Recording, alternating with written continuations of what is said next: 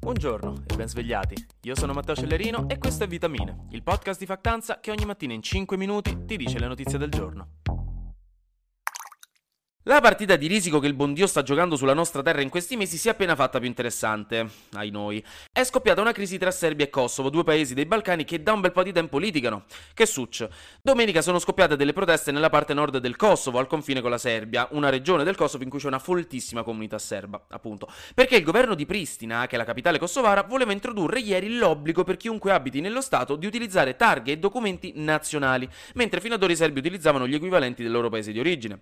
Questa decisione era arrivata in risposta a una misura simile già in vigore per i kosovari in Serbia. Quindi dicevano, vabbè, lo fate voi, lo facciamo anche noi. Però i serbi, in gergo tecnico, hanno rosicato e hanno bloccato alcune strade nel nord del paese, causando disordini anche con le forze di polizia. Sembra infatti che siano stati sparati anche dei colpi in direzione della polizia kosovara, che per fortuna non hanno colpito nessuno. Però ecco, sono riscoppiate delle tensioni mai sopite tra i due paesi, perché il Kosovo ha dichiarato l'indipendenza dalla Serbia nel 2008 dopo anni di scontri e anche un bel po' di bombardamenti da parte della NATO, indipendenza che era stata riconosciuta da 100 paesi del mondo, tra cui l'Italia, ma mai dalla Serbia, né dalla Cina o dalla Russia. Ricordo che il Kosovo è abitato prevalentemente da persone di etnia albanese, quindi insomma le questioni nazionalistiche rendono quella regione molto frizzante. Quindi la tensione ora è alta e rischia di scoppiare, anche perché la Serbia è supportata dalla Russia, mentre il Kosovo da UE, Stati Uniti e NATO. C'è addirittura un contingente NATO di 3.700 soldati dentro il paese, la cosiddetta Kosovo Force, per mantenere la stabilità della regione in caso di problemi. Quindi se dovesse scoppiare un conflitto armato ci ritroveremmo con un problema simile a quello ucraino e diciamo che in questo periodo non è proprio il caso. Quindi per ora il governo di Pristina ha posposto l'entrata in vigore della legge per calmare le proteste e cercare un dialogo con la Serbia, ma quello tra questi due paesi è un problema decennale molto profondo. L'Unione Europea è dal 2013 che prova a farle parlare tra di loro senza riuscirci, quindi vedremo un po' che succederà.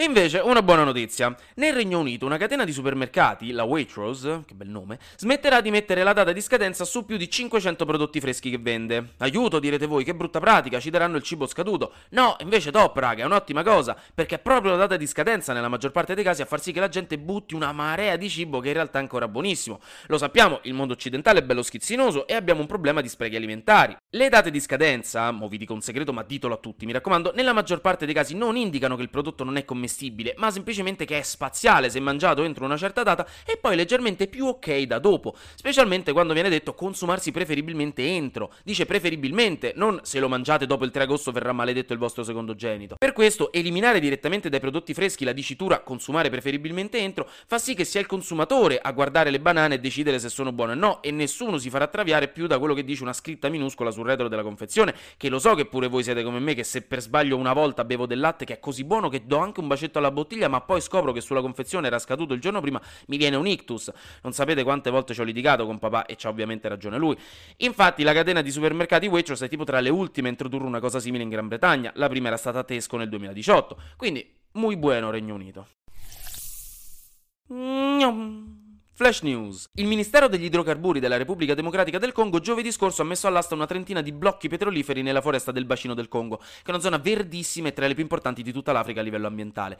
In pratica, nelle zone vendute verrà cercato petrolio e gas naturale, al modico prezzo di devastare gli ecosistemi e liberare quindi una quantità di anidride carbonica, che assorbita negli anni dalla foresta, decisamente molto elevata. La notizia quindi non è nuovissima, ma ci tenevo che la sapeste anche voi. Finalmente poi la prima nave carica di 26.000 tonnellate di mais ucraino ha potuto salpare da Odessa in direzione di Istanbul, dove arriverà oggi, per poi proseguire proseguire il suo viaggio fino al Libano.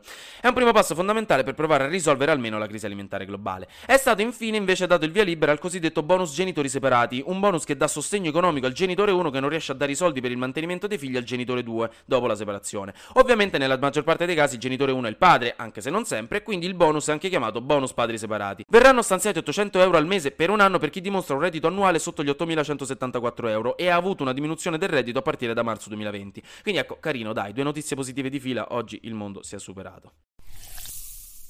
Finiamo con delle flash news americane che però per simmetria concettuale devo chiamare brum brum notizie veloci. La California ha dichiarato lo stato di emergenza per il vaiolo delle scimmie, quindi non molto bene, stanno messi davvero male negli Stati Uniti. Però stanno messi bene per la guerra al terrorismo? Immagino? Perché sempre gli Stati Uniti hanno ucciso il capo di Al-Qaeda Ayman al-Zawahiri, il successore di Osama Bin Laden dal 2011, mentre alla fine Nancy Pelosi oggi andrà davvero a Taiwan in visita, anche se sarà una visita informale così la Cina non se la prende. La Cina comunque ha fatto sapere che non starà con le mani in mano quando succederà, quindi alla fine un po' veramente se l'è presa, però gli Stati Uniti hanno detto a Pechino, parafrasando, e dai però sta esagerà, Nancy fa giusto un salto a Taiwan, si mangia due omelette di ostriche, che tra parentesi è un piatto super tipico di Taiwan, così lo sapete, e poi se ne va, non c'è bisogno di farla diventare una crisi diplomatica. Questo specialmente perché la visita è una decisione autonoma di Pelosi, lei più o meno ha il diritto di andare dove vuole alla fine. Quindi staremo a vedere.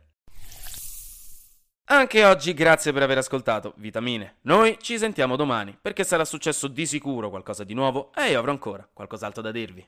Buona giornata.